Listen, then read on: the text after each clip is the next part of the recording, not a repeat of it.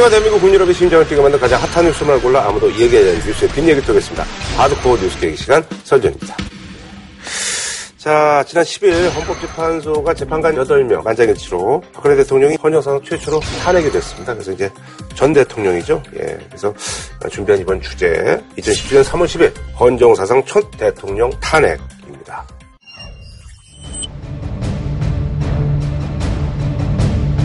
피청구인의 행위는 최서원의 이익을 위해 대통령의 지위와 권한을 남용한 것으로서 공정한 직무 수행이라고 할 수 없으며 헌법과 국가공무원법, 공직자윤리법 등을 위배한 것입니다. 결국 피청구인의 위헌 위법 행위는 국민의 신임을 배반한 것으로 헌법 수호의 관점에서 용납될 수 없는 중대한 법 위배 행위라고 보아야 합니다. 이에 재판관 전원의 일치된 의견으로 주문을 선고합니다. 주문, 피청구인 대통령 박근혜를 파면한다. 열한 시에 모든 매체에서 이제 생중계가 됐거든요. 저도 이제 워낙 이제 관심사 아니니까 녹화 중에 잠깐 좀 끊고 봤는데 어떻게 보셨어요? 언론사들이 정보 보고를 얘기를 들었는데 최종적으로 한 이틀 전부터 묘한 말이 흘러나온 것은 사실은 몇 군데 언론사의 공통된 정보였어요. 묘한 말이라는 게 기각적으로요? 아니, 팔 대 영으로 갈 것이다. 아. 어떤 결론을 나더라도 음. 만장일치로 갈 것이다. 이 얘기예요. 아니, 저는 지난주 월요일에도 그렇게 듣고 예, 있었어요. 예, 글쎄. 우리 둘이가, 어? 이건 편집하는 걸로 딱 하고. 예. 이 결론을 우리 서로 맞춰볼까? 아, 예상? 예, 예. 그러면 편집을 전제로 해서? 예, 편집을 전제로 해서. 변호사님부터? 그들부터. 아이, 아이. 나는 한 명을 모르겠어. 아, 그래요? 이거 아무리 구슬을 만져봐도 아마 내일쯤은 내한테도 이제 감이 오지 싶은데.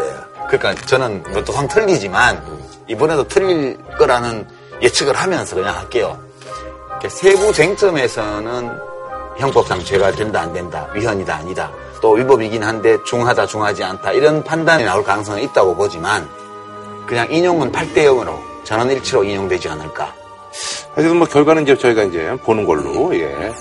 제가 헌법 재판관이면 금요일에 할 것 같아요. 인용은 팔 대 영으로 전원일치로 인용되지 않을까. 자, 어, 이번에 한번 맞았으면 좋겠어. 음. 맨날 틀려가지고.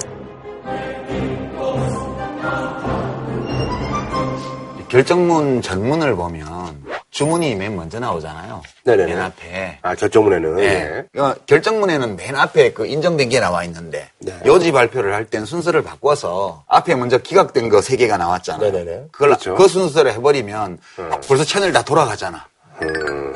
그러니까 그러나 네. 그러나 그러나 한 다음에 그런 시각에서 보셨군요. 예. 아. 저는 약간 네. 반전을 만들었다. 아니, 그건 형사 판결문이나 민사 판결문도 마찬가지입니다. 네네. 이 주문이 먼저 나오고. 음. 결정 이유가 나오고 음. 그리고 상대방의 어떤 주장 혹은 항변에 대해서 판단하는 부분은 뒤에 다 붙어요. 그럼 마찬가지로 이분도 주문 나오고 그리고 나서 이 결정 이유가 나오고 그리고 음. 이래 읽으면 안 된다, 이래 읽으면 안 된다, 이게 안 된다 이렇게 다 붙는 거예요. 음. 그날 이정미 재판관이 결정 요지 읽는 동안 그러나 네. 그러나 그러나 그러나 그러나, 그러나. 그때마다 이게 코스피 지수가 네네네네. 이렇게 수직 낙하하다가 그 탄핵 사유 인정한 그, 거기서 팍 올라가서 이천백을 그냥 순식간에 넘어섰잖아요. 그게 기각이 되게 되면 연말까지 정치적인 대혼동이 음. 펼쳐질 거 아니냐. 불확실성이, 불확실성이 계속 불확실성이 계속 증폭되고 뭐 확실해지는 게 아무것도 없기 때문에 저는 음. 아, 주가 동향 보면서 만약에 기각됐을 경우에 무슨 일이 벌어질까에 대한 두려움? 음. 이런 게 누구나에게 있었던 것 같아요. 지금부터 선고를 시작하겠습니다. 이 주로 예, 헌법 위반에 관해서 거론된 부분도 보면 공무원 임명권, 이건 뭐 노국장, 김과장이 최순실의 사익 추구에 방해가 됐기 때문에 인사했다고 인정하기는 부족하다. 네.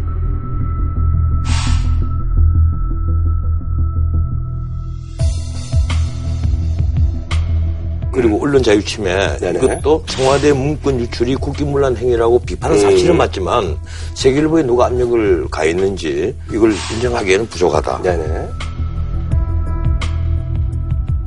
또 하나가 이제 세월호 사건. 이건 애초에 뭐 대통령에게 이 구체적이고 특정한 행위의 의무가 발생하는 것은 아니다.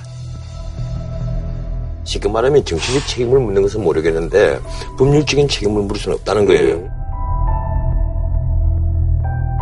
그 나머지 부분이거든요. 각종 인사자료, 국무회의 자료, 해외 순방 일정, 그리고 미 국무부 장관 접견 자료까지 최순실에게 정호성을 통해서 다 넘어갔고 이것을 방치했거나 혹은 지시했거나 했다. 또 은폐하려고 예, 계속했고. 예, 그리고 지속적으로 이것이 계속됐다는 거예요. 두 번째, 공직 후보자를 추천하고 또 케이디 코퍼레이션의 부품에서 납품을 부탁했다. 이게 다 최순실의 음, 사익 추구, 사익 추구에 일종의 가담했다는 거예요. 그 세 번째로는 이제 K스포츠재단, 미르재단 여기에 기업에게 압력을 가해서 출연받아서 두 재단을 만들었다. 그리고 최서원이 미르를 장악했다. 여기까지 네, 들어가 있습니다. 그렇죠. 이 재단이 공익재단이 아니었다는 거예요. 네 번째로 최성훈의 요청으로 케이티의 특정인을 임원으로 하도록 채용을 시켰고 플레이그라운드 광고회사를 통해서 광고를 발주하겠다. 네네. 다섯 번째, 안중공을 통해서 포스코 등에게 스포츠팀을 창단하도록 했고 음. 더 블루케이가 소속 선수 에이전트를 맡게 했다. 여섯 번째가 롯데 회장을 독대해서 체육시설 만들기 위해서 칠십억 원 네. 송금하도록 했다. 이제 요구입니다. 요게 이제 권력논단의 전체 이유예요. 그렇게 해서 지금 말하는 민주주의 원리와 법치주의 정신을 훼손을 했는데 이것이 지속적으로 되었다는 거예요. 변호사님 지금 말씀하신 내용이 법률적 사유잖아요. 근데 약간 법률과는 직접 관계없는 요소도 뒤에 음. 붙어 있지 않나요? 일종의 괘씸죄가 네. 붙어 있는데 쉽게 말하면 태도 불량, 이 반성하는 빛이 안 보인다. 그걸 완고하게 표현한 것이 헌법 소의 의지가 없다.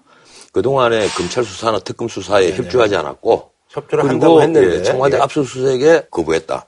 그래서 헌법 소의 의지가 없다는 건데 이미 대통령은 권한 징계가 돼 있었단 말이에요. 그러면 청와대 압수수색 거기에 대한 책임은 황교안 권한대행 그리고 그 밑에 경호실장과 비서실장에게 있는 겁니다. 그런데 그 사람들이 거부한 것을 대통령에게 어, 헌법 소의 의지가 없다. 그리고 대통령으로서는 당연히 피소추인으로서 자기 방어 권리가 있는 거예요. 그 태도를 두고 괘씸죄를 딱 걸어버리는 건데 이건 앞으로 아마 두고두고 평석의 대상이 될 텐데 많은 법률 전문가들이 지적을 할 겁니다. 저는 좀 다르게 네. 보는데요. 그러니까 검찰이나 특검의 압수수색을 거부하는 게 정당한 방어권 행사는 아니잖아요. 법원의 영장을 받아서 음. 공무를 집행하는데 그걸 거부한 게 그 합법적인 자기 방어권 행사라고 볼 수는 없어요. 그리고 물론 직무가 정지되어 있어서 청와대 경호실에다가 이래라 저래라 할 수 없다 쳐요. 그래서 치더라도 황교안 총리에게 공개적으로 청와대에서 가능한 한 압수수색 필요한 부분을 해줬으면 좋겠다라고 의사표시를 하는 거는 직무 정지됐어도 할 수 있는 거 아니에요. 근데 입 꽉 다물고 있으니까 사람들은 다 그렇게 음, 받아들이죠. 내가 만약에 헌재 재판관이었다면 요러 요렇게 해서 헌법의 민주주의 원리를 파괴를 했고 요건 요건 요렇게 해서 권력의 사유가 이루어졌다. 딱 결론을 내면 되는 거예요. 그 이상을 붙이면 말입니다. 이른바 최사가 되는 겁니다. 헌재 재판관들이 아마 제대로 문장을 검토하지 않았다. 검토했다면 이런 표현이 나올 리가 없죠. 법률가가 보시기엔 그런데 어떠세요? 저는 본업이 글, 글 쓰는 사람으로서 네네. 이걸 봤어요. 음. 봤는데 두 가지가 눈에 들어왔어요. 첫 번째는 문장이 되게 훌륭해요. 음.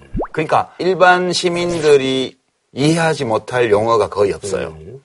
그리고 문장 구조가 비교적 단순하고 논리적으로 흐름이 좋아가지고 이정미 재판관이 읽을 때 귀로만 들어도 이해하는데 하나도 지장이 없더라고요. 음. 그리고 결정문 전체를 제가 보니까 비문이 거의 없고요. 비문 세 개나 있습니다. 아, 세 개 정도는 뭐 팔십 몇 쪽 되는데 음. 출판사에서 책 몇 번 교정 봐도 오탈자 있어요.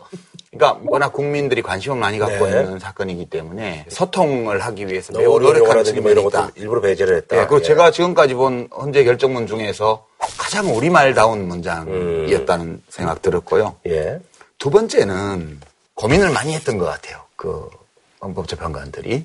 그러니까 어떤 고민이냐 하면 이게 형사재판이냐 뭐 아니냐 뭐 형사재판 절차를 준용하는데 왜 이렇게 하냐는 시비가 재판 과정에서 많이 있었잖아요. 네네네. 그리고 촛불집회, 태극기집회에 대해서 갈등도 심하고.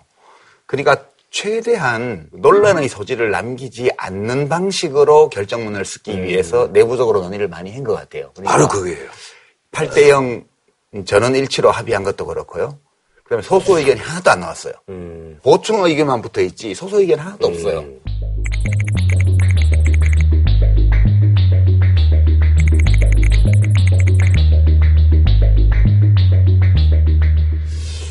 그리고 탄핵 사유로 인정한 문제를 다룰 때에도 형법상의 용어를 거의 안 썼어요. 그러니까 뭐 강요죄냐, 뇌물죄냐, 뭐 등등의 형사적인 범죄를 구성하느냐, 안 하느냐를 두고 다툼이 생길 수 있는 용어를 거의 안 쓰고 사익 추구라는 말을 썼더라고요. 음. 최서원의 사익 추구를 지원하기 위해서 국가 권력을 사유화하고 헌법을 위배하고 뭐 이런 내용이에요. 그러니까 사익 추구라는 거는 이거는 형사법적 용어가 아니거든요. 그래서 법리적인 논쟁 또는 정치적인 논쟁, 도덕적인 논쟁 이런 것들을 일으키지 않도록 최대한 음. 문장을 다듬었다는 그런 생각이 들어서 아 고민이 진짜 많았구나. 방금 말씀하신 게 굉장히 중요한 게 하나 있는데 팔 대 영. 네. 이 팔 대 영으로 갈 정도로 이번 탄핵 소추안이 아무런 문제가 없었던 것은 아닌 것이거든요. 음. 탄핵 소추안을 헌법 위반 다섯 개, 법률 위반 여덟 개로 한 것이 가령 뇌물죄 같은 부분을 그 전혀 수사도 되어 있지 않는 내용을 탄핵 소추안에 집어넣으면서 탄핵 결정은 대상자를 공직으로부터 파면하는 것이지 형사상 책임을 묻는 것은 아닙니다. 일괄적으로 이걸 탄핵 소추안을 의결을 했단 말이에요. 표결 방법에 관한 어떠한 명문 규정도 없습니다. 그래서 최소한 앞으로 탄핵 소추안이 이렇게 만들어지면 되지 않는다 하는 어떤 소수 의견, 보충 의견은 있어야만 될 텐데. 아니요. 꼭 왜 있어야 돼요? 아니죠. 이것은 기본적으로 헌법 원리에 예, 어긋나는 부분이 있다는 것은 이제 그런 주장이 예, 많은 거죠. 헌법 학자들이 지적을 하는 부분이고 별로 없어요. 예. 그런 헌법. 제가 보기로는요. 결국 헌법 위반 두 개 외에는 다 필요 없는 얘기였단 말이에요. 오히려 헌법 위반 두 개만 있었으면 좀 더 우리 사회적 혼란을 조기에. 그래도 시간은 영 걸렸을 거예요. 나는 소수 의견이 난 나올 줄 알았어요. 아니 그래서 결정문 발표 전에 그래서 소수 의견이 나와서 발표가 되고 난 후에 또 분열의 어떤 그런 단초가 예. 제공이 될 거다라는데 이제 그런 것들이 싹. 예. 예. 거기에다가 당장 이 결정문이 나오니까 이제 일부 그 말하기 좋아하는 이 평론가들이 대리인단의 태도가 불을 지른 것 아니냐. 그런 면도 좀 네. 있죠. 아니, 그래서 분위기를 바꿀 수 있는 게 있었는데, 그걸 뭐 이제 차버린 게 아니냐, 뭐 그런 얘기들도 있더라고요. 최종주까지 마음을 정하지 못하고 있었던 재판관들에게 나쁜 영향을 미치지 않느냐, 이제 이런 뒷말들이 나오는데. 그러니까 재판관들도 사람이니까요. 예, 나는 근데 그럴 정도의 헌법재판관들이 흔들린다고 보지는 음, 않아요. 음. 보충 의견도 눈여겨볼 만한 가치가 있어요. 저는 이 김희수 재판관과 이재명 재판관의 세월호 참사 문제에 대한 보충 의견.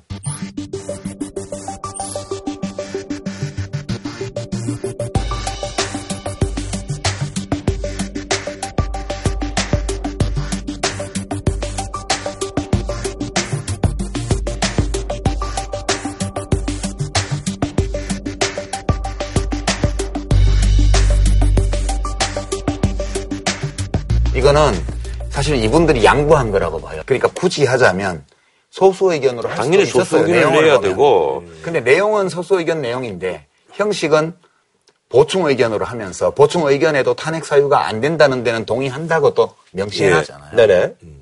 전원 일치로 이제 탄핵 사유를 확정하기 위해서 소수 의견으로 안 내고 보충 의견으로 달았지만 이분들이 왜 이걸 굳이 보충 의견에 달았을까 이렇게 생각을 해보니까. 이거 그냥 기각해버리면 유가족들뿐만 아니라 이것 때문에 가슴 아파하는 많은 시민들이 네네네. 또 마음의 상처가 되지 않을까 이런 배려를 좀 한 것 같아요. 그래서 보충 의견을 달아서 박근혜 대통령 측이 그날의 행적에 관해서 이제 서명했던 것들을 다 배척을 했어요. 그리고 이게 매우 중대한 거란 거 대통령이 이렇게 하면 안 된다는 거를 적은 이유는 좀 이 보충 의견을 통해서 시민들한테 위로를 하려고 음. 한 배려가 있지 않았나. 그 점이 저는 좀 다가오더라고요, 저한테는. 아니, 근데 네. 이 세월호 사건에 대통령이 제 역할을 제대로 못 했다는 것은 대한민국의 공제 사실입니다.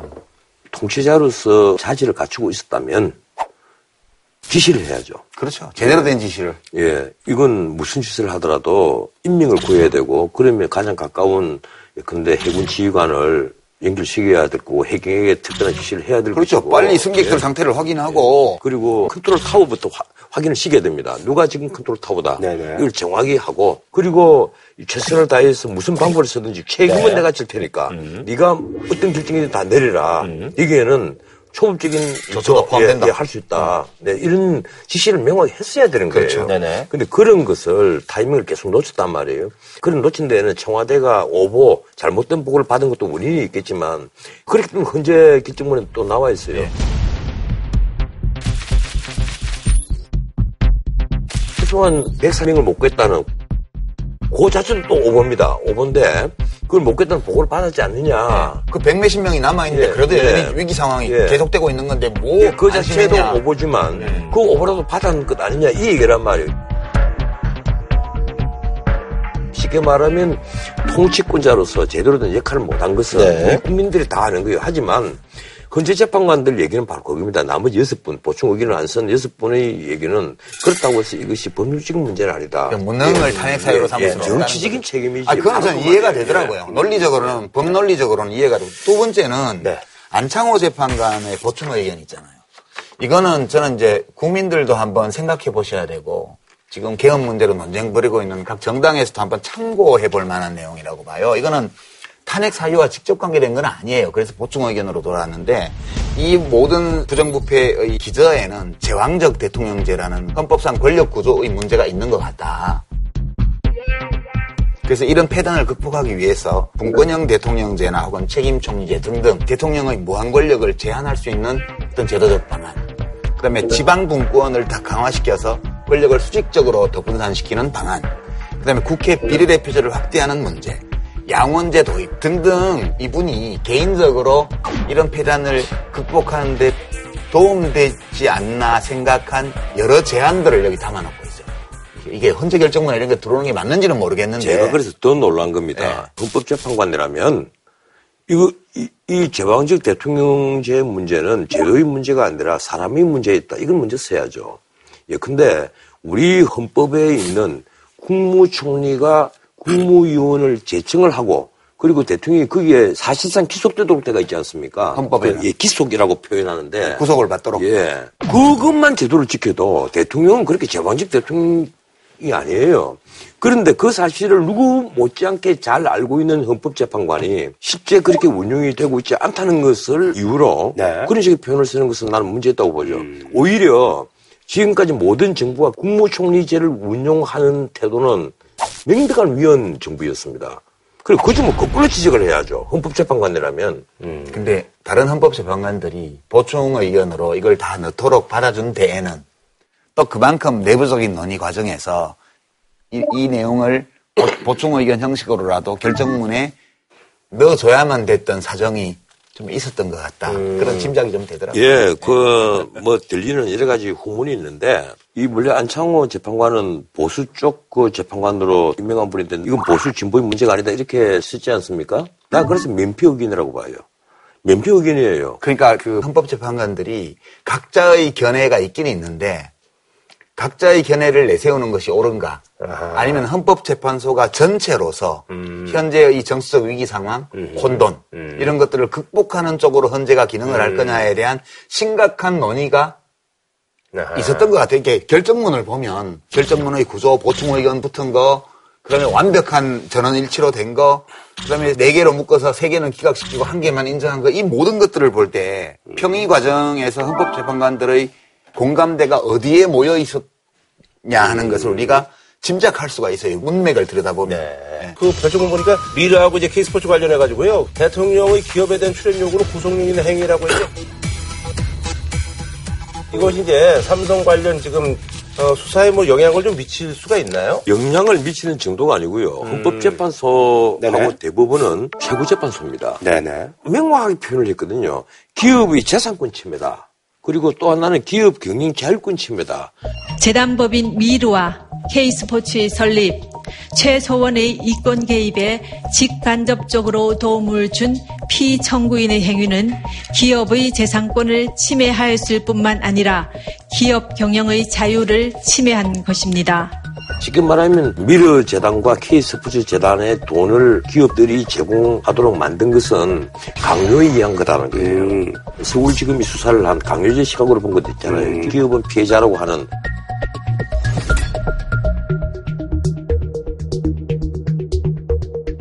그 시각과 거의 비슷한 표현이에요. 근데 변호사님 예. 이거는 지나치게 했을 것 같아요. 왜냐하면 이 헌재 결정문에는 네네. 특검 수사에서 나온 사항들이 하나도 없어요. 음. 기본적으로. 이것도 이제 논란을 피해가려는 생각 때문에 이렇게 한 게 아닌가 하는 생각 좀 드는데 표현도 최소한의 사익 추구에 협조한 거. 지시한 것, 뭐 협조한 예. 것. 그리고 용어를 사익 추구라고 표현을 하고 그다음에 지금 기업들이 낸 돈 중에 뇌물죄 적용을 검토할 수 있는 기업들이 있고 그냥 거기 그냥 줄쭉 세워서 전경련 통해서 돈을 걷었기 때문에 그럴 수 없는 기업들도 있어요. 네네. 근데 그거를 구분하지 않고 미르 케이 재단의 출연금 전체에 대해서 그냥 구속력 있는 음. 거라고 해서 그 말하자면 강요해서 돈을 받아낸 지금은 권력의 압력을 네. 인정을 했단 말이에요. 네. 그거는 이제 포괄적으로 미르재단, 케이 스포츠재단의 출연금에 대해서는 이렇게 하는 게 맞다고 보죠.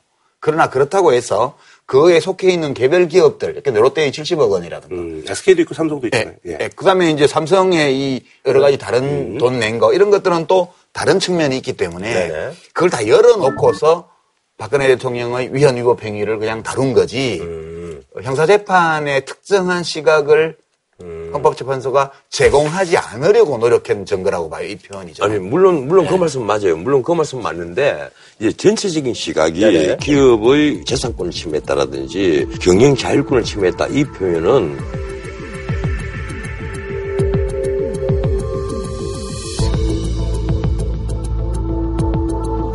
피해자로 보는 시각, 이 권력의 압력을 누가 견딜 수 있겠느냐 이 시각이 다분히 있는 거예요. 있죠. 기본적으로 그게 깔려 있고 네. 그다음에 경영자율성 침해는 개별 기업에 대해서 어떤 사람을 기용하라고 하고 음. 그 사람은 어느 자리에 보내라고 그러고 그다음에 그 자리에 보낸 다음에 최순실의 사익 추구를 하는 기업체에서 계약을 수주하도록 하고 네네. 이런 것들이 다 경영 자율성 침해가 되는 아니, 거예요. 근데 결정문 표현은요. 미르와 K스포츠 설립으로 최수원의 이권 개입에 직간접적으로 도움을 준 피청구인의 행위는 그렇죠. 기업 재산권 침해뿐 아니라 기업 경영의 자율권을 침해한 것이다. 거기 아마 돈 예, 출연하고 예, 안 하고도 자율적인 표현을 하고 있습니다. 그래서 예, 근데 뭐 삼성 입장을 굳이 얘기를 하자면 지금 뇌물죄로 이재명 씨가 구속이 되어 있잖아요.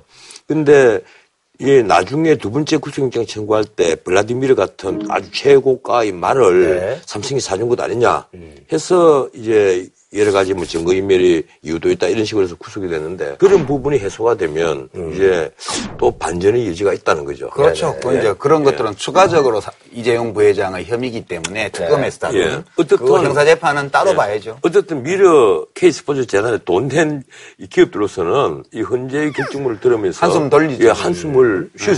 어, 한숨을 돌렸을 거예요. 네, 알겠습니다. 아니 근데 이제 사실 이제 그리고 나서 이제 이틀간을 사실 청와대에 더 있었잖아요. 이제 네. 어제 나왔습니다. 박근혜 전 대통령이 오늘 저녁 청와대를 떠나서 조금 전 삼성동 사저로 돌아갔습니다. 박 전 대통령이 청와대에서 퇴거할 것이라고 알려지면서 사저 앞 친박단체 지지자들은 수백 명까지 불어났습니다. 박 전 대통령은 이곳 삼성동 사저에 도착한 뒤에 차에서 내리면서 예상외로 이 밝은 포장을 보였습니다.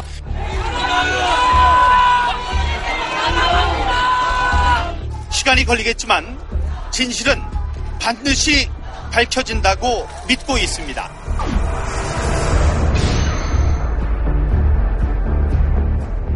처음에는 일부 정보부가 올라오더라고요. 메모가 그렇게 올라오는 거예요. 아마 그걸 검토를 했을 거예요. 근데 그럼 왜 그럼 그 전에 하지 않았느냐. 네.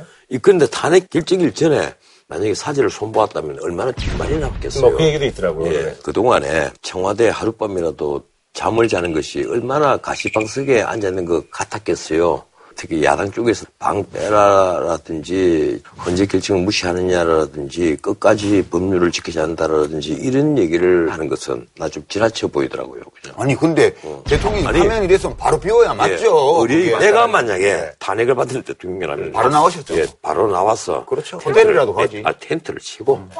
예? 낚시는 하면서 한강가에서. 아니 변호사님. 음? 지금 박근혜 대통령이 나왔다 안 나왔다를 가지고 평가를 하는 게 아니고요. 음. 박근혜 대통령이 지금 헌재의 결정에 불복했잖아요. 저는 아니, 근데, 불복이라고 아니, 봐요. 근데 박 전 대통령이 메시지를 내기를 했잖아요. 네. 제게 주어졌던 대통령으로서의 소명을 끝까지 마무리하지 못해 죄송하게 생각합니다. 저를 믿고 성원해 주신 국민 여러분께 감사드립니다. 이 모든 결과에 대해서는 제가 안고 가겠습니다. 시간이 걸리겠지만 진실은 반드시 밝혀진다고 믿고 있습니다. 나는 못 받아들인다. 나는 억울하다. 이 입장이에요. 그러니까 시간이 걸리겠지만 진실은 밝혀질 거라고 얘기를 했잖아요. 그러면 헌법재판소의 결정이 진실에 의거한 것이 아니라는 뜻이잖아요. 그러면 나는 이 결정은 나의 내면으로 못 받아들이는 거예요. 투쟁을 하기로 작심했어요. 저는 그렇게 추측해요. 그러면 그런 노선을 결정했다면 바로 나왔어야죠.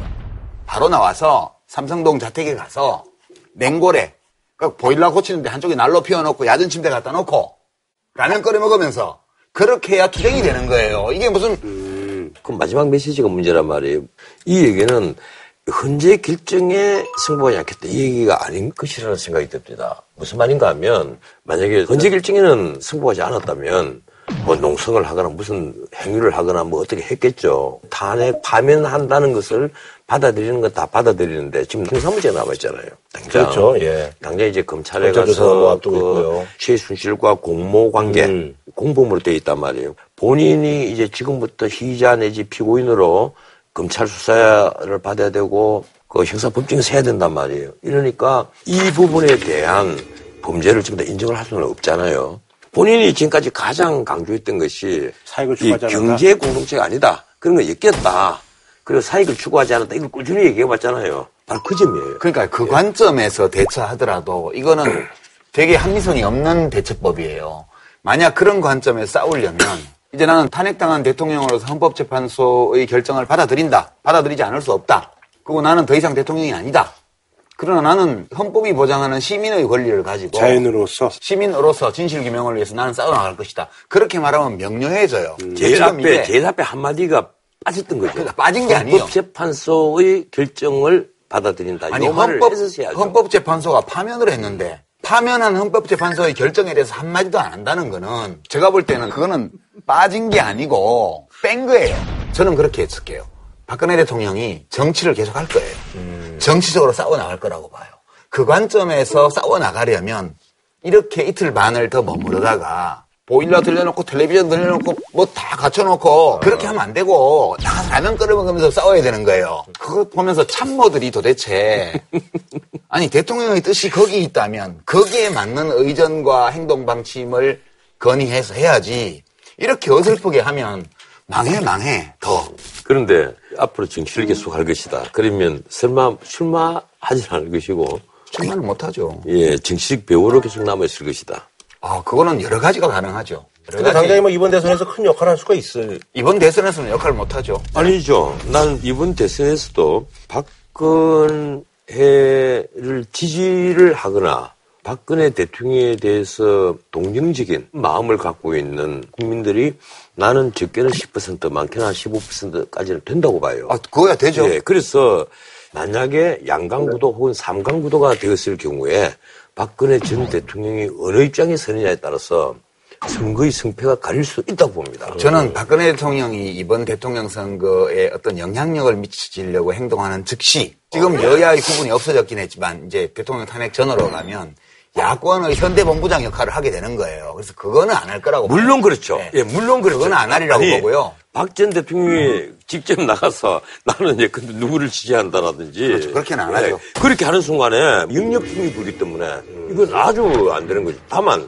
예, 근데 이런 게 있을 수가 있다는 겁니다. 가령 우리 세 사람이 후보라고 합시다. 근데 뭐 내가 만약에 직군을 할 경우에는 박근혜 전 대통령에 대해서 법이 허용하는 범위 안에서 최대한 사면권을 빌어서 뭐 이런 식의 관용을 베풀 예, 것이다. 관용을 베풀 아. 것이다. 빨리 증리를 하겠다. 그럼 낙선이 확실해요. 예. 그런 공약하는 후보. 아니 그런 식으로 박근혜 전 대통령이 지지하는 사람 아니냐 후보 아니냐 이런 것이 언론에 자연스럽게 알려지면 그것이 하나의 역할이 된단 말이에요. 그 사람은 낙선이 안 아, 아니죠.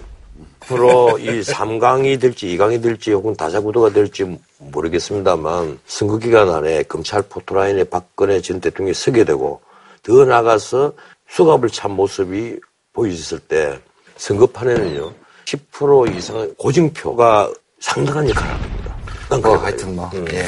오늘 나온 얘기가 친박 세력들 국회의원들이 역할 분담을 하기로 했습니다. 서청원 최경환 의원이 총괄, 민경욱 그 의원이 예, 대변 역할하죠. 분류는 김진태 의원. 내가 그거 보고 깜짝 놀랐어요. 이건 무슨 자유한국당 안에 뭐 어떤 또 작은 당을 만드는 것이냐? 친박 당을 만들 수도 있죠. 따로 나와서 당을 만들 것이냐, 어떤 움직임이냐. 음. 그래서 아까 내가 드린 얘기가 바로 그겁니다. 이번 대선 전국에서 어떤 캐스팅 보트 역할이 가능하다면 아, 할 수 있다고 역할을 하려 하는 것 아, 아니겠느냐. 근데 캐스팅 보트 역할을 하는 건 불가능하고 네. 서로 서로 안 받으려고 그럴 거라. 그쪽에서 우리 얹어줄기라 하면 싫어 싫어 이럴 거라고요 지금. 이런 움직임은 예. 박근혜 대통령이 자기가 후보로 나서거나 정당의 대표로 나서거나 이렇게 하지 않으면서 정치적으로 싸워나가겠다는 친박 진영의 의사표시예요. 그런데요. 네. 유판서가 우리나라 이 정치판을 그렇게 읽으셨다면 반문 생각을 갖고 있는 국민들 그리고 샤이 보수라고 이른바 칭하고 있는 국민들 숫자가 정말 미미하다고 생각하는 거예요. 아, 미미하진 않아요. 천만 얘기입니다. 네, 미미하진 않지만. 천만 얘기예요. 이게 선거판에 돌입하게 되면요. 반드시 이 세력들이 캐스팅 보트 역할을 하려 하고 그 한 표가 아쉬운 그 후보가 매달릴지 모릅니다. 음. 이것이 만약에 상강구도나 양강구도가 음. 되면 그건 더 말할 필요도 없어요. 그건요. 문제가 또 캐스팅 보드 역할이 됩니다. 네. 예. 아니 그 사실 어제 일요일 날 모든 그 예능 프로그램을 이제 중단하고 이제 그걸 이제 생중계했잖아요. 근데 이제 사주로 이동하면서 보인 미소 때문에 말들이 많던데 그건 어떻게 보셨어요? 그러니까 아. 알듯 모르듯한 그 미소. 거기에 대해서 내가 예. 현장에 있었던 분 몇몇 분들 얘기를 들, 들었는데 네네. 그 청와대 직원들 다 일일이 만나고 하면서 눈물을 좀 약간 흘렸던 것 같아요. 음. 뭐 명확한 이 취재가 된 건 아닙니다만은 제가 들은 전언으로는 그리고 뭐 차 안에서 그 정도는 이제 화작을 고치겠죠. 그런데 이런 게 있습니다. 본인이 쫓겨났잖아요. 네. 쫓겨나서 옛 집으로 살던 집으로 돌아왔는데 그 앞에 엄청난 인파가 모여서 와 태극기 흔들고 우리 대통령 환영합니다 이러고 박수 치고 애국가 부르고 노래 부르고 하면 아 내 편이 이렇게 있구나. 뻥. 예 하는 데서 음. 요새 뻥. 예. 눈물이 나는 거예요. 아하. 일단 그 눈물을 참으면서 미소를 짓고 내려서 일일이 악수를 하고 가는데 결국 그 현관 앞에서는 눈물이 제법 많이 번진 거예요, 이미. 음, 억울해서 오는 거예요, 억울해서, 분해서. 그 이제 그, 그 심사는 복잡하다고 생각합시다. 아니요, 저는 오로지 분하고 억울한 감정이었다고 봐요. 왜냐하면 일, 이, 삼 차 담화문, 신년 기자간담회, 정규제 티비와 인터뷰 다 보세요. 박근혜 대통령이 국정농단 사건이 터져 나오, 나오면서부터 지금의 이르기까지 단 한 차례 요만큼이라도 다른 감정을 비춘 적이 있어요? 단 한 번도 없습니다. 그러니까 지금 예. 박근혜 대통령의 마음을 사로잡고 있는 감정은 저는 그렇게 추측해요. 분하다, 억울하다 이거예요. 아니 근데 그 박근혜 전 대통령께서는 이제 기각, 각하로 확신했잖아요. 근데 그게 참모진들이 판단을 잘못한 거예요? 아니면 아까 말씀하신 것처럼 워낙 이제 대통령의 어떤 그 신념이 그러다 보니까 거기에 맞춰서 의견을 내는 거예요? 그러니까 박근혜 그럼. 대통령이 지금까지 어떤 사람을 썼나 보세요. 일 호 사건이 터진 게 윤창중 대변인 미국 가서 성추행해서 사건 터졌어요. 그것부터 시작해가지고 맨 마지막 마무리가 탄핵 심판 대리인단이에요. 그 김평우 변호사, 서석구 변호사, 조은용 변호사 등등 해서 헌법재판관들 모욕하고 뭐 법정에서 태극기 흔들고 도대체 대통령을 지키러 나왔는지 대통령을 해코지하려고 나왔는지 모를 행동을 한 사람들이 대리인단이었어요. 그러면 박근혜 대통령과 교감하고 소통할 수 있는 사람들의 범위가 어디까지라는 게 뻔하잖아요. 그 사람들이 대통령한테 어떤 보고를 했을까? 안 봐도 비디오죠. 기각된다고 보고했겠죠. 예, 그분들도 그렇게 믿으셨고. 아니, 그렇지. 예, 쓴소리라는 참모라든지 혹은 전략적인 참모들이 음. 임기 중에 잘 보이지 않았다는 거예요. 그렇죠. 음. 첫 번째 담화문 내가 그거 보고 참 기가 막혔어요. 이런 담화문 왜 하나? 네. 어, 불을 찌른 거란 말이에요. 처음에 고영태의 준동이 언론사에 어느 정도 취재가 되고 있다 이런 것이 정보보고가 다 올라왔을 거 아니에요. 그러니까 개헌론을 시월 이십사일 얘기를 했단 네. 말이에요. 그때 차라리 아침에 개헌론 얘기하고 돌아와서 먼저 털어버렸어요. 예, 먼저 얘기를 했어야죠. 예, 이제 그런 조언을 예. 해줄 사람도 없고 음. 대통령이 이걸 받을 사람도 아니에요. 그리고 예. 예, 근데 최순실의 이름이 이제 방송에 터져 나왔을 때 바로 이, 이튿날이든지 전체적인 큰 그림을 얘기를 했었어야죠. 그런 그 아쉬움들을 지적하는 언론들이 아쉬움이 아니라 박근혜 대통령이 뭐 자기는 그때도 그렇고 지금도 그렇고 자기는 잘못한 게 없다고 생각하는 거예요. 지금 하려면 본인이 직접 그러니까. 돈 받은 적도 없고 음. 어떤 혜택을 누린 게 없고 이러니까 난 깨끗한 건 아니냐. 그렇죠. 그렇게 생각. 여기에만 너무 집착을 음. 하고 있는 거예요. 그 언론에서도 이제 많이 다른데 이제 그 경호를 제외한 모든 그 예우는 받을 수가 없는.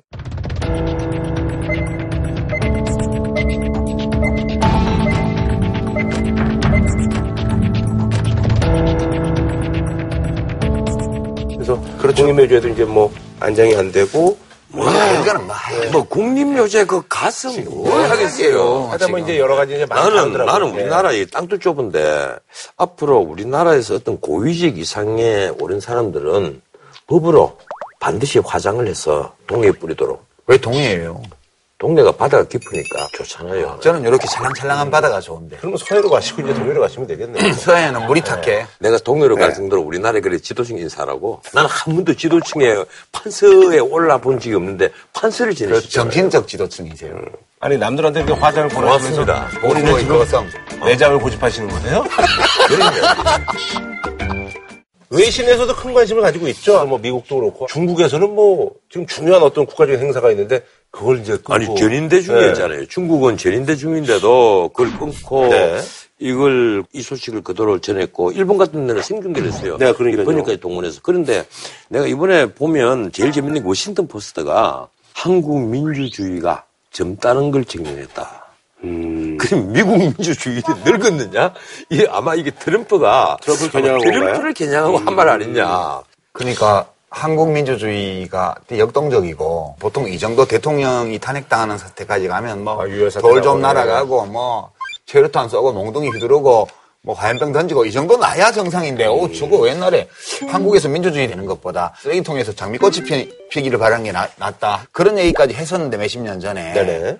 보니까 뭐 몇백만이 시위하고 하는데 너무나 평화롭게 모든 것이 헌법과 법률의 절차에 따라 진행이 되고 시민들은 기본권 행사를 음. 하고 이렇게 해서 대통령이 아웃됐어요. 그러니까 이게 자기들이 볼 때는 그 저게 어디 듣보잡 나라인데 음, 음. 하는 거니까 듣보잡 나라 아니야. 아, 제법이네. 음. 아니, 최소한 듣보 예. 프랑스처럼 폭력적인 시위는 벌이지 않는다는 것을 이제 그 보인 건데 이 씨엔엔 표현은 그래요. 박아웃. 네. 굉장히 사실적으로 네. 능유하게 표현을 했고 에이피통신은 스트링 폴 기막힌 몰락이다. 음. 이게 참 재밌었다 이게. 그리고 일본 엔에이치케이가 예, 일본의 공영방송이잖아요. 시종일관이 이걸 생중계를 하고 통신사까지 동원을 했고 일본이 오월한 뭐 연예 프로그램에 가장 많은 소재로 등장을 했습니다. 박근혜 대통령을 비꼬는 것뿐 아니라 여기 등장하는 모든 인물들 다 비꼬는 연예 프로그램의 그 단골. 음, 거기도 아베 총리 부인 그러니까요. 지인과 관련돼 있는 스캔들 터져 국유재산을 헐값에 넘겨준 아. 그것 때문에 지금 지지율도 떨어지고 있대요. 그러면 우리도 그럼 좀 앞으로 일본을 풍자하는 얘기를 이게 해야죠. 특별 코너 하나씩 넣읍시다. 그리고 미국에서는요. 사십 분씩. 미국 유학생들은 되게 뻑인데요. 어깨 힘준대요. 야, 이렇게 하는 거야. 이러면서. 요새 미국에서 트럼프 탄핵이 많이 나더니까. 일부 미국인들이 굉장히 부러워하고 있다는 어, 그런 얘기가 탄핵 있습니다. 이렇게 하는 거야. 니들도 아. 할 수 있어. 이러면 그게 붙었대잖아요. If they can do it, so we can do. 쟤들도 하는데 우리가 왜 못해? 이거요. 그 북한에서도 뭐 이례적으로 이제 그 두 시간 이십 분 만에 그 방송을 했는데 그거는 뭐 특별한 뭐. 왜 방송을 하지? 지네 쫓겨나면 어쩌려고?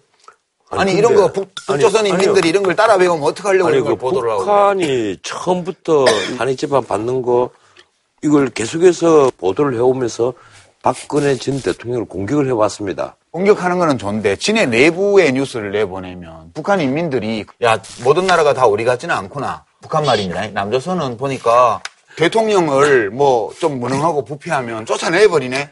이런 인식이 싹 트면 어떻게 하려고. 아, 그런저나, 지금 그, 헌재가 말이죠. 그, 탄핵심판 과정 동영상을 홈페이지에 이제 공개를 했거든요. 그래서 이제, 뭐, 그래서 강일원, 헌법재판관 얘기도 많이 나오고 있고요. 그런데. 대통령의 공약을 시행하는 좋은 사업이었는데, 왜 경제수석이 그렇게 증거를 인멸하고 위증을 지시하고 했던 건가요? 확인해 보셨을 거 아니에요? 확인은 못 했습니다. 피청구인께서 돈 봉투를 외부에 전달하라고 하는 게 더 큰 기밀 같은데, 그거는 오히려 적극적으로 물으시면서, 그 최순실 씨가 출입한 것을 증언을 막으려는 이유가 뭡니까? 제, 제 대신을 막으려고 하는 건 아니에요. 아, 그건 아닙니까? 예, 그건 아니고. 예, 알겠습니다. 최서원 씨가 말한 것 이외의 일을 진행했다. 이런 말씀을 하셨어요. 네. 그 말을 거꾸로 말하면 최서원 씨가 말한 것 이외의 일을 하는 게 이상한 거다. 이렇게 말씀을 하셨단 말이에요. 그러면 최서원 씨가 말한 거를 하는 게 정당한 일로 이해하신 것 같거든요. 그 부분을 좀 설명을 해봐 주세요. 뭐 어떤 장면이 좀 기억에 남으세요? 그 동영상을 보면 네. 우리 옛날에 대모하다 잡혀가서 이렇게 재판을 받고 이렇게 할 때 속으로 아무리 재판장이 꼴 보기 싫어도 벌 받냐 안 받냐 이게 걸린 재판장에 가면 일단 재판장은 정울주와 동기동창 음. 그 정도로 생각을 해야 돼요. 그래서 할 말은 하더라도 음. 심기를 거스르지 않게 영어 선택을 음. 조심하고 그러고 자기 얘기를 하는 거란 말이에요. 근데 뭐 편 먹고 하고 있다, 뭐 소추위원단하고 그다음에 뭐 음, 소추위원단의 수석 대리인이냐 막 그러고 그러니까 막 이정미 소장 권한 대행이 어떻게 그런 말 할 수 있냐 막 그러고 그러고 막 말하면서 뒷목 잡고 막 막 얘기를 하더라고요. 사실은 제가 조금 당뇨가 있습니다. 아, 네네. 그래서 어, 시간을 조금 주시면은 어, 어떤 내용에 대해서 말씀하실? 아니, 잠깐만요. 그건 제가 말씀을 드릴게요. 네. 어, 제가 그 어, 조금 어지럼증이 있어서 이 저기 어, 음식을 조금 먹어야 되겠는데 아, 그 시간을 좀 주실 그러, 수, 그러시다면 주실 검... 수 있는지 좀 물어보겠습니다. 네. 그러시다면 그 부분은 다음번에 하시는 것으로 하시고요. 오늘 별로는 여기서 아닙니다. 저는 하시죠. 오늘 하겠습니다. 오늘 꼭 하셔야 되는 네, 이유는 제가 뭔가요? 오늘 하겠습니다. 준비를 해왔으니까 어, 그러면 제가 점심을 못 먹더라도 지금부터 변론을 하겠습니다.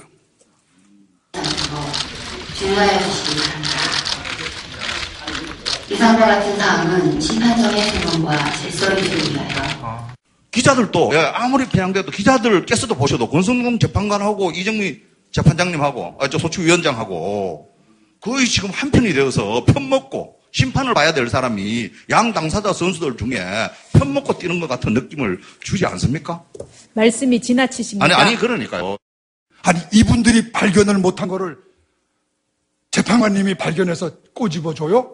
그러시면은 그거는 오해에 따라서는 청구인의 수석 대리인이 되는 거예요. 그렇게 하면 법관이 아니에요. 이거는 제가 변호사님 분명히 근데 말씀이 조금 지나치신 것 같습니다. 잠깐만요. 조금 예, 언행을 조심해 예, 주시기 예, 바랍니다. 제가 수석 대변인이라는 말씀은 감히 이 자리에서 하실 아니, 수가 아니, 없으시죠. 그 말씀이에요. 그 부분은 아니, 서면으로 서면으로 아니, 써내십시오. 국회가 만든 법률이 그렇게 정했는데 이거를 갖다가 국회 법률을 무시하고 재판관하고 변호사들이 둘이서 합의하면 법률을 깰 수 있습니까? 김평우 변호사님 지금 저희가 굉장히 모욕적인 언사에 대해서도 굉장히 참고 진행을 하고 있었습니다. 그런데 지나치십니다. 아니 뭐가 지나쳐요? 저는 법을 설명한 것밖에 아무 설명이 없었습니다. 저는 아까 발언하실 때도 재판부에 대해서 굉장히 모욕적인 언사와 지난 길에 재판부에 대해서도 삿대질이랑 헌법재판관 측이나 하느냐 이런 말씀을 하셨습니다. 저희가 문제 삼을 수도 제가, 있지만 제가, 제가 뭐라고 그랬어요?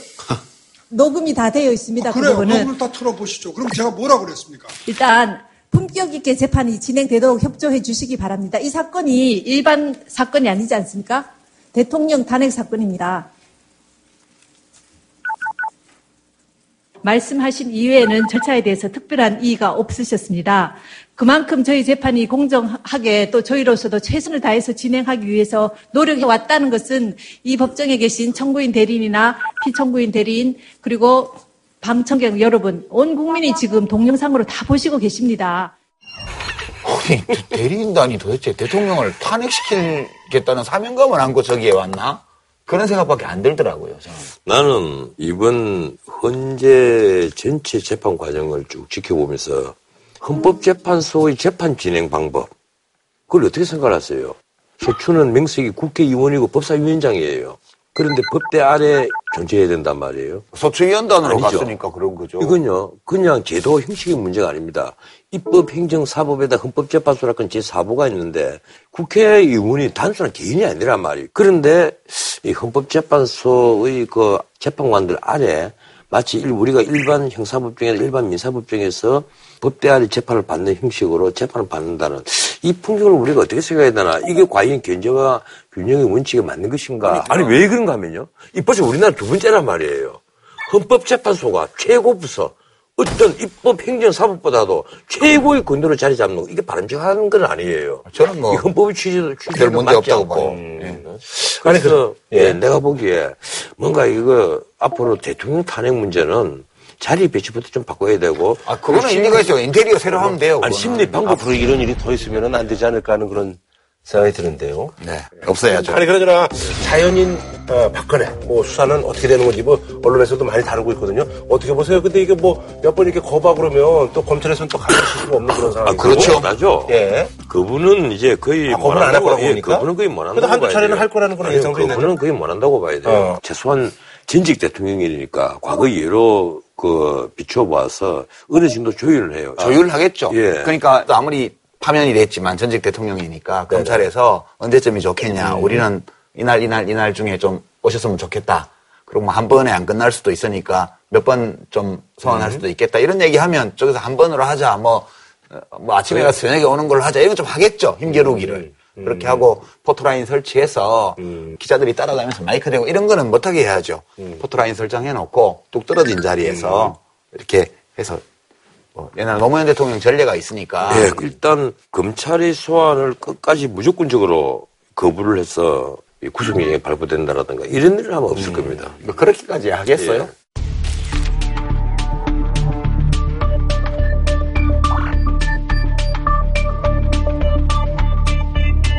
이게 선거 기간 안에 수사를 해서는 안 된다고 봐요. 음, 그런 얘기들이 있더라고요. 왜요? 이건요, 선거 기간 안에 수사를 하게 되면 솔직히 공정한 선거에 방해가 될 수가 있습니다. 예, 역풍이 불 수도 있고. 아, 역풍이 불고 안 불고 이게 누구한테 유리하고 불리하고 음. 이걸 따져가지고 사법 절차를 중단시킨다는 거는 아, 사법... 법치주의에 어긋나는 거죠. 근데 내 생각에는 이 수사를 빨리 신속히 해서 신속히 마칠 수만 있다면 난 괜찮다고 보는데 이 수사가 신속히 당장 뭐 한 보름하고 한 한 달하고 해서 끝내는 사건이 아니에요. 끝낼, 끝낼 아니 근데 저는 그런 계산을 하고 이렇게 해서 언제 수사를 하고 이 따지는 자체가 이게 뭐 이런 게 있냐 싶어요. 아, 물론 그렇죠. 아니, 공정한 선거에 왜 저해가 돼요? 아, 어차피 사람은 또 감정적 동물이잖아요. 공정한 선거, 그런 식으로 따지면 아무것도 안 해야 돼요. 그냥 전부 잠만 자다가 투표 날까지 가야 돼. 무슨 그런 야만적인 또 발언을 합니까? 유파스답지 않은. 뭐, 이런 거는 그냥 검찰이 원칙, 법과 원칙에 따라서 하시오. 법과 원칙대로 하자고. 그래, 법대로 어, 해야지. 예. 하자고. 오월평, 뭐, 그런 마무리 짓고, 예. 예. 박근혜 예. 대통령한테 예, 어드바이스인데요. 이 방송 안 보시겠지만 아마 볼 거예요. 말해봤자 또 접수가 안 될 거라면 또 예측할 아니, 수 있지만 아마 보실 거라고. 그래도 유판서가 미국에서 볼 거예요. 시민의 도리로서 어떤 문제에 대해서 판단할 때 네. 가까운 사람의 말을 듣지 말고 아무 상관없는 사람들의 견해를 경청해 보십시오. 음, 이 법은 그 물이 흘러간다는 그 글자입니다. 한번 보세요. 삼수변에 갈거자. 예, 갈거자잖아요. 물이 흘러가는 거예요. 그런데 물은 참 장하자고 흘러갑니다. 우리 역사가 법자가 의미하는 것처럼 물이 흘러가듯이 흘러갔으면 합니다. 네, 알겠습니다. 아무래도 이제 그 탄핵이 이제 결정된 후에 조기 대선이 이제 뭐 정해졌잖아요. 저의 대선 참여를 바라는 국민들의 목소리가 있다는 것을 잘 알고 있습니다. 국정 안정과 공정한 대선 관리를 위해서 제가 대선에 출마하는 것은 적절하지 않다고 판단하였습니다.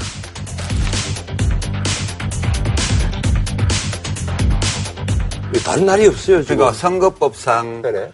공고를 음. 오십 일 이상 해야 돼요. 네. 대선은. 예. 그다음에 육십 일 이내 헌법에 따라서 선거를 해야 되니까 네. 탄핵일로부터 오십 일에서 육십 일 사이면 네네. 오월 삼일, 오월 이일은 연휴들이 껴 있으니까 네네. 오월 구일 하루밖에 없어요. 아하. 만약에 그 앞에 연휴 사이에 끼어 있는 어. 하루, 근데 오월 사일 어. 뭐 이런 날을 선거를 잡으면 음. 또 시끄럽지. 투표율이 격감할 그렇죠. 가능성이 아. 있습니다. 그런데 지금 사전 투표가 있어서 아하. 뭐 그렇긴 한데 그래도 그거는 오월 구일이 있는데 굳이 어, 그럴 이유가 예, 그렇더라도 공휴일에 사전 투표를 또 삼을 수는 없잖아요. 음. 그래서 뭐 얘기 들어보니까 이제 뭐 개헌으로 이제 법이 바뀌지 않는 이상 이제 계속 이렇게 가야 된다. 그래서 음. 우리 이제 뭐 대선을 우리가 항상 익숙하게 추울 때 했는데 이제 오월달에 해야 된다. 뭐 이런 아니죠. 오월이 아니에요. 예, 그러면 칠십 일 아 그렇군요. 예, 맞죠. 삼월이군요. 삼월. 칠십 일의 인수위 기간이 있기 때문에 아, 그렇죠, 그렇게 되면 그렇죠. 이제. 삼월 한 이쪽 저쪽 마지막 예. 수요일 아. 삼월달에 앞으로는 이제 개나리 진달래 아하. 대선이 될 것이다. 음. 그럼 뭐 대선 주자들이 개나리 꽃도 좀 옆에 꽂고 뭐 이러면서 예 대충 이맘때 하는 거야 되는 건가요? 예. 아니 그러잖아 이제 탄핵 후에 이제 정치권 이제부터 이제 뭐 시작이죠. 그래서 일단은 자유한국당 같은 경우는 이제 좀 위치에 좀 변화가 있습니다. 여당 지금 여당이 네, 없어요. 없어요. 여당이 네. 어떤 그 뭐 프리미엄이라고 하긴 좀 그런데 어쨌든 이제 완전히 이제 지금까지 없어졌죠. 여당 프리미엄도 없었고 예, 예. 그냥 이제는 문자 그대로 제이 당이 됐습니다. 근데 자유한국당 같은 경우는 이제 이게 이제 사실은 강성 침박하고 뭐 이제 뭐 분화되는 게 아니냐 그래서 다른 정당에서 좀 오라고 막 그러기도 하고 막 그러고 있는데 어떻게 보세요? 두 가지 측면이에요. 네. 하나는 그래도 자유한국당에 이 미래를 갖고 있었던 비박 세력들이, 예, 비박 세력들이 탄핵이 인용이 되고 나면, 네, 이 흔들릴 수 있지 않겠느냐, 음, 이런 관측이 많았는데, 그것도 지금 예컨대 바른 정당이라든가 혹은 뭐 다른 지역에 뚜렷한 어떤 대선 주자가, 예, 있으면, 대선 주자가, 아, 있으면 가 이제 그쪽으로 가겠는데, 아하. 예, 그런데 그게 아니거든요. 음? 지금 바른 정당에 있는 유승민, 양경필 두 후보의 지지도가 지지율에 너무 지금 미미하니까, 네, 지금 그럴 가능성이 거의 없어 보이고, 자유한국당 안에 이 또 다른 이제 움직임, 예, 근데 양강구도나 상강구도로 만들기 위해서 요사이 김종인 전 비대위원장이 나와서, 음, 이번에 임명진 위원장을 이틀 전에 만나서 한 얘기가 있습니다. 음. 자유한국당에 후보 좀 안 냈으면 좋겠다. 네. 그 말은 뭔가 하면 가만히 있으려니 그냥, 예, 후보 내지 말고 가만히 있으려니.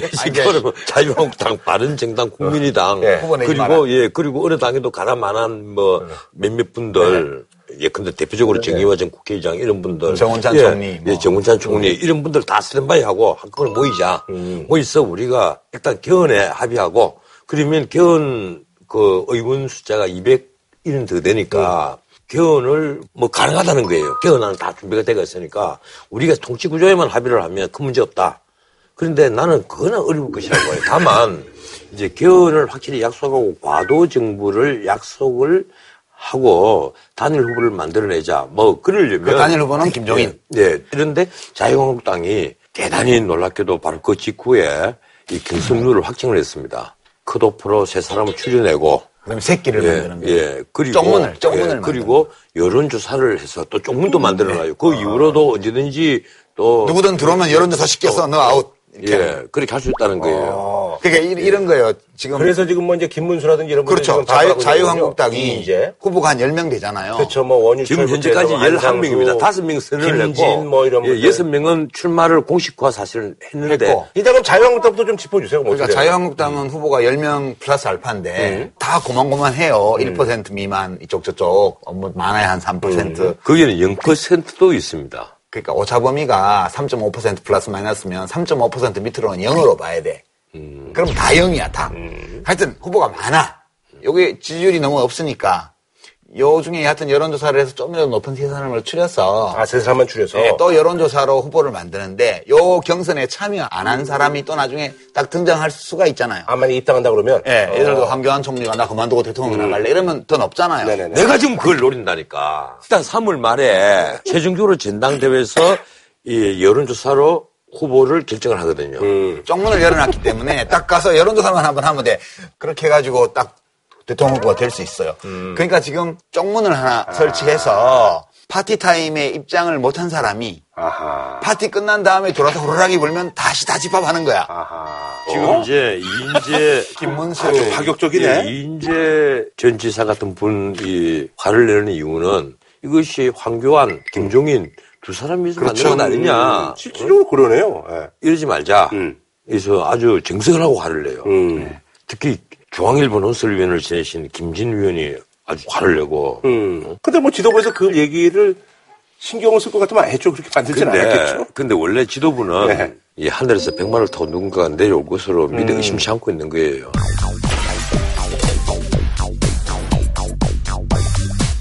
이제 자유한국당은 그렇게 돼 있고, 네, 바른정당은 이제 가출해가지고 별거에 들어갔잖아요. 네. 자유한국당하고. 그동안에 독립적인 경제활동을 별로 안 해봐가지고 세상에 나가서 지금 되게 힘든 거라. 음. 그 힘든 이유가, 네, 이 뭔가 하면요. 역시 정체성의 문제입니다. 음. 사실은 유승민 후보, 남경필 후보 이 두 사람을 비판하잖아요. 이른바 오렌지 보수다. 음. 쉽게 말하면 보수의 탈만 쓰고 있지. 언제부터 보수라고 이제 이런, 음, 식으로 지지도가 안 오르는 거예요. 이러니까. 음. 거기다가 유승민, 음, 후보 같은 분은 이제 특히에서는 어느 정도 역풍이 있단 말이에요.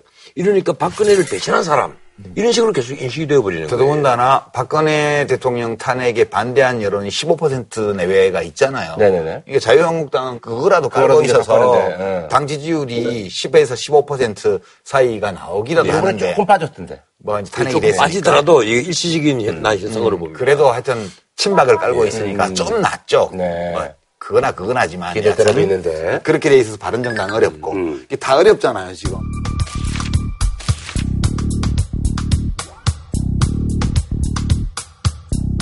그러니까 김종인 씨가 나와서 네. 두루두루 사람을 만났잖아요. 음. 그러니까 이제 변호사님 말씀대로 우리 다 모여가지고 음. 후보를 한 명으로 해서 친문 패권주의하고 한번 붙자. 이걸 지금 하고 있는 거예요. 그리고 자기 머릿속에는 지금 기와집이 막 지어지는 거지, 그렇게. 음. 아니, 그건요. 기와집이 실제로 나는 이번 주말, 토요일 정도에는 비문 하나의 그 중요한 정치적 과도들이 나 모일 것으로 봐요. 내가 이건 단순히 구슬을 만지고 나온 게 아니라 여러 가지 흘러들어온 정보를 미루어서 종합 판단을 해보면. 아, 토요일 날 그럼 예, 여기에 가장 큰, 여기에 가장 큰 걸림돌이 음. 바로 국민의당이에요. 안철수. 예, 국민의당에는 절대 안 하지. 손학규 이런 분들이 있는데다가 음. 뭐 손학규 지사사 음. 이 김종인 위원장이 만나고 어느 정도 공감을 하나 음. 얻어냈을 것이라고 봅니다. 그런데 안철수 전 대표의 경우에는 절대 안 하죠. 바로 양강구도로서 자기가 한쪽 편을 쓰면 승산이 있다고 보는데. 십일 한 십 퍼센트 정도 예, 나오고 있으니까요. 예. 그리고 실제 양강구도만 만들어지면 또 모른단 말이에요. 음, 그렇지. 알 수 없는 거지. 이러니까 권자가 바로 눈앞에 있는데 음흠. 여기에서 내가 포기를 하고 내가 왜 그걸 해? 그렇지. 고지가 어? 바로 석인데 예사 말 수는 없다. 네. 딱 그거지. 그리고 또 박지원 대표의 경우에는 음. 솔직히 깨놓고 말해서 아 누가 권력을 잡더라도 호남 총리 할 거 아니야. 그리고 앞으로 권력 분산 이거 이루실 텐데. 나에게도 한번 음. 큰 꿈을 펼 수 있는 기회가 올 줄은 몰라. 음. 이 생각이 머릿속에 있는 거예요. 사실은 내가 너무 이게 앞서가신다. 그, 아니 너무 이 천기를 누설라. 천기를 누설이 아니라 너무 상상력이 크셔요. 아니요. 이 상황을 잘 살펴보면요.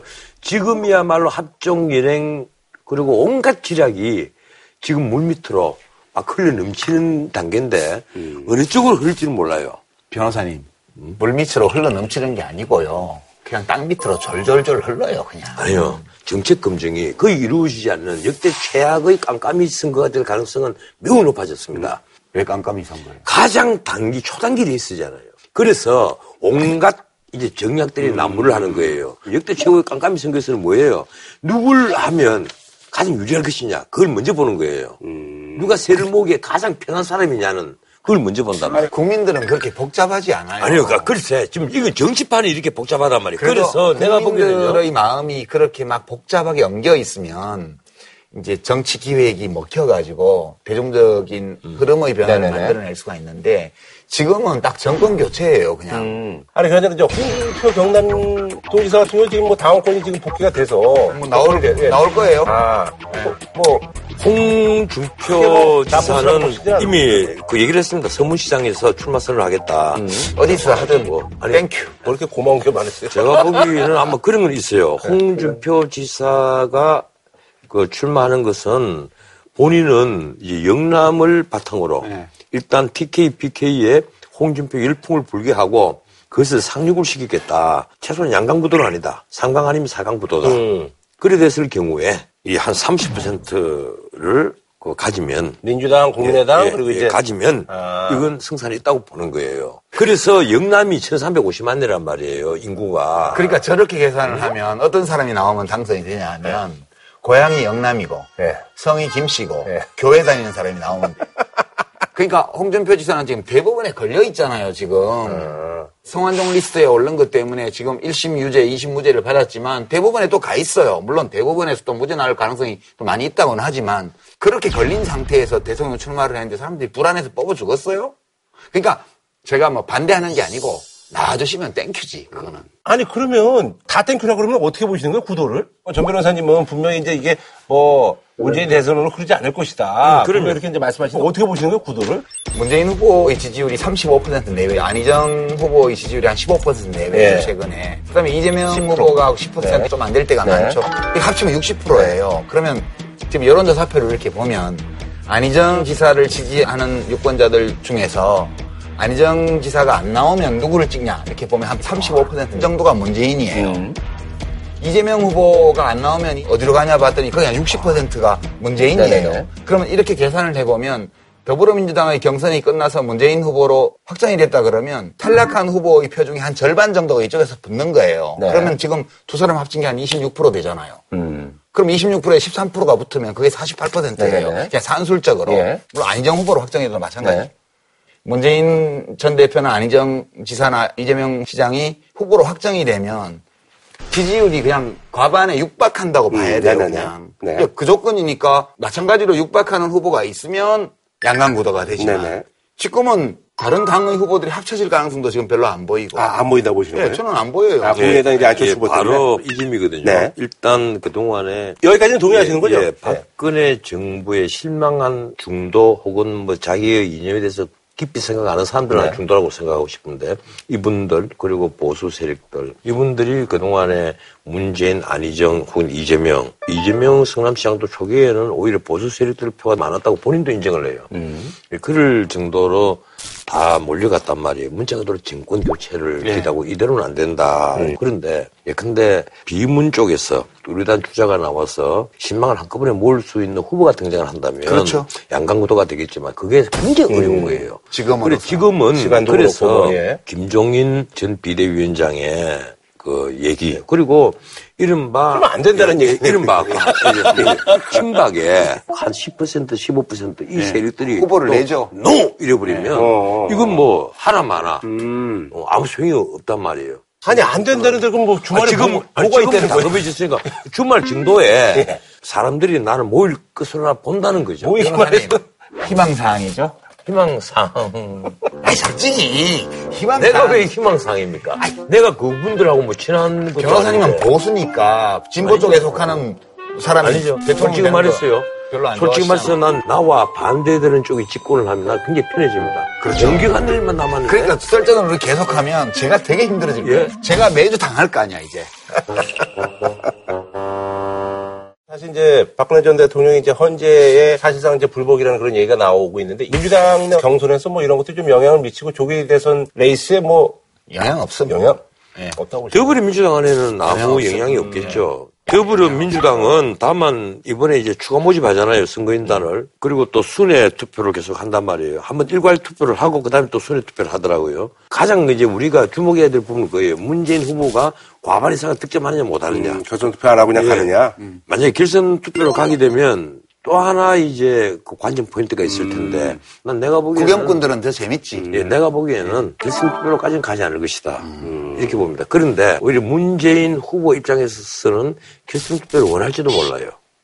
판이 좀 커지는 걸 원하나요? 그건 또 큰 매진 효과가 있거든요. 음. 그렇지 한 번 더 하니까. 더 많은 관심을 아. 끌어모으고. 근데 이게 지금 우리가 대통령 탄핵도 처음이고. 네, 그렇죠. 또 이렇게 모든 상이 다 처음이죠. 예, 조기 대선을 급박하게 치르는 음. 것도 처음. 그리고 원래 칠십 일간의 인수위 기간이 원래는 있는데 그렇죠. 그래서 뭐 이게 없는 대통령 네. 선거도 처음이에요. 오월 구일 날 선거를 한다면 네. 오월 십일 아침부터 바로 대통령 임기가 시작이 돼요. 그렇죠. 그러면 장관은 다 박근혜 대통령이 임명한 장관들이 그냥 있는 어. 상황에서 네네네. 청와대 인사는 청문회나 이런 게 없으니까 음. 바로 비서실장부터 시작해서 수석, 음. 뭐 비서관들을 임명하면 되고. 근데 내각이 문제예요. 네네네. 내각이 우선 총리는 인준 동의를 받아야 되고 음. 청문회도 해야 되고 뭐 그런 문제가 그런데 있어서. 그런데 스피커거리면 안 되니까. 네, 제가 볼 때는 총리하고 주요 부처 장관들은 본선이 진행되는 동안에 아, 이미 이제 예, 전체 내각을 선보이진 않더라도 아하. 주요 포스트는 공개할 가능성이 많아요.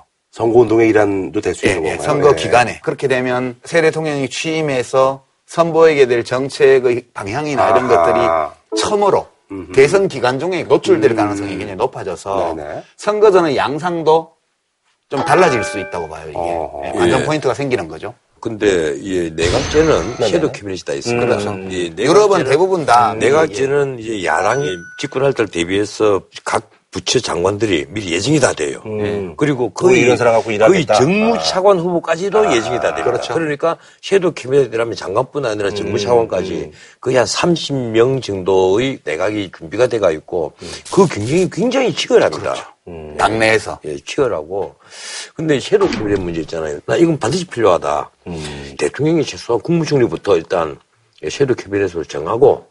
그리고 국무총리하고 언론을 해서 외교장관, 네, 뭐 몇몇 장관, 예, 기재장관, 음. 예, 그리고 국방장관 이런 몇몇 중요한 음, 장관들을 예고를 해주는 것, 음. 공개를 해주는 것 음. 이것이 안정적이 아니겠느냐. 음. 지난 우리 문민정부의 대통령제를 한번 보세요. 주로 뭐 깜짝이서 대통령제에서 봉투에 넣어와서 대변인 예, 대통령제에서 우선 음. 대통령과 임기를 함께한 장관은 극소수입니다. 네. 거, 거의 없죠. 예, 근데 미국 같은 경우에는. 대통령과 임기를 같이 하지 않는 장관들이 극소수예요. 거의 사 년. 예, 한 기는 자유가 있어야. 예, 한 기는 아, 거의 다 함께 한단 말이에요. 그래서 저희가 예. 그 미국 장관 이름들은 많이 외워요. 맨날 뭐 럼스펠드 이런 사람들은 우리나라 장관은 잘 몰라요. 맨날 바뀌니까. 우리 뭐 콘돌리자 라이스라든가. 그러니까 이번 선거는 바로 취임을 하기 때문에 일부 내각을 미리 선보여야 돼요. 음. 이럴 때 그러면 어떤 사람을 쓰게 될까? 이게 음. 관전 포인트예요. 네네. 그러니까 후보 입장에서 보게 되면 두 가지를 봐야 돼요. 당선되고 나서 쓸 것 같으면 일 잘하는지 안 하는지를 주로 봐야 될 텐데 선거 기간 중에 선보인다는 거는 그 사람을 선보임으로써 음흠. 표를 네. 얻는 데 도움이 돼야 돼요. 그래서 네네. 본선 후보들의 득표 전략과 연계해서 음. 어떤 요인에 의해서든 표를 가지고 올 수 있는 정치적 자산을 보유하고 있는 사람을 음. 섀도우 캐비넷으로 선보일 가능성이 커져요. 아하. 그게 상당히 흥미로운 게임이 돼요.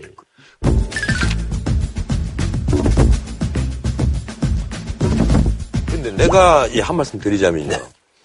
네. 우리가 이번에 탄핵으로 대통령이 고리가 됐잖아요. 네. 예. 이 고리 선거는 사실 최초인데, 난 이거는 좀 문제있다고 봐요. 최소한 대통령 후보들을 검증을 하고. 부통령제가 예. 있으면 그렇게 예. 하면 되죠. 예. 정책을 펴는 데 있어서. 예.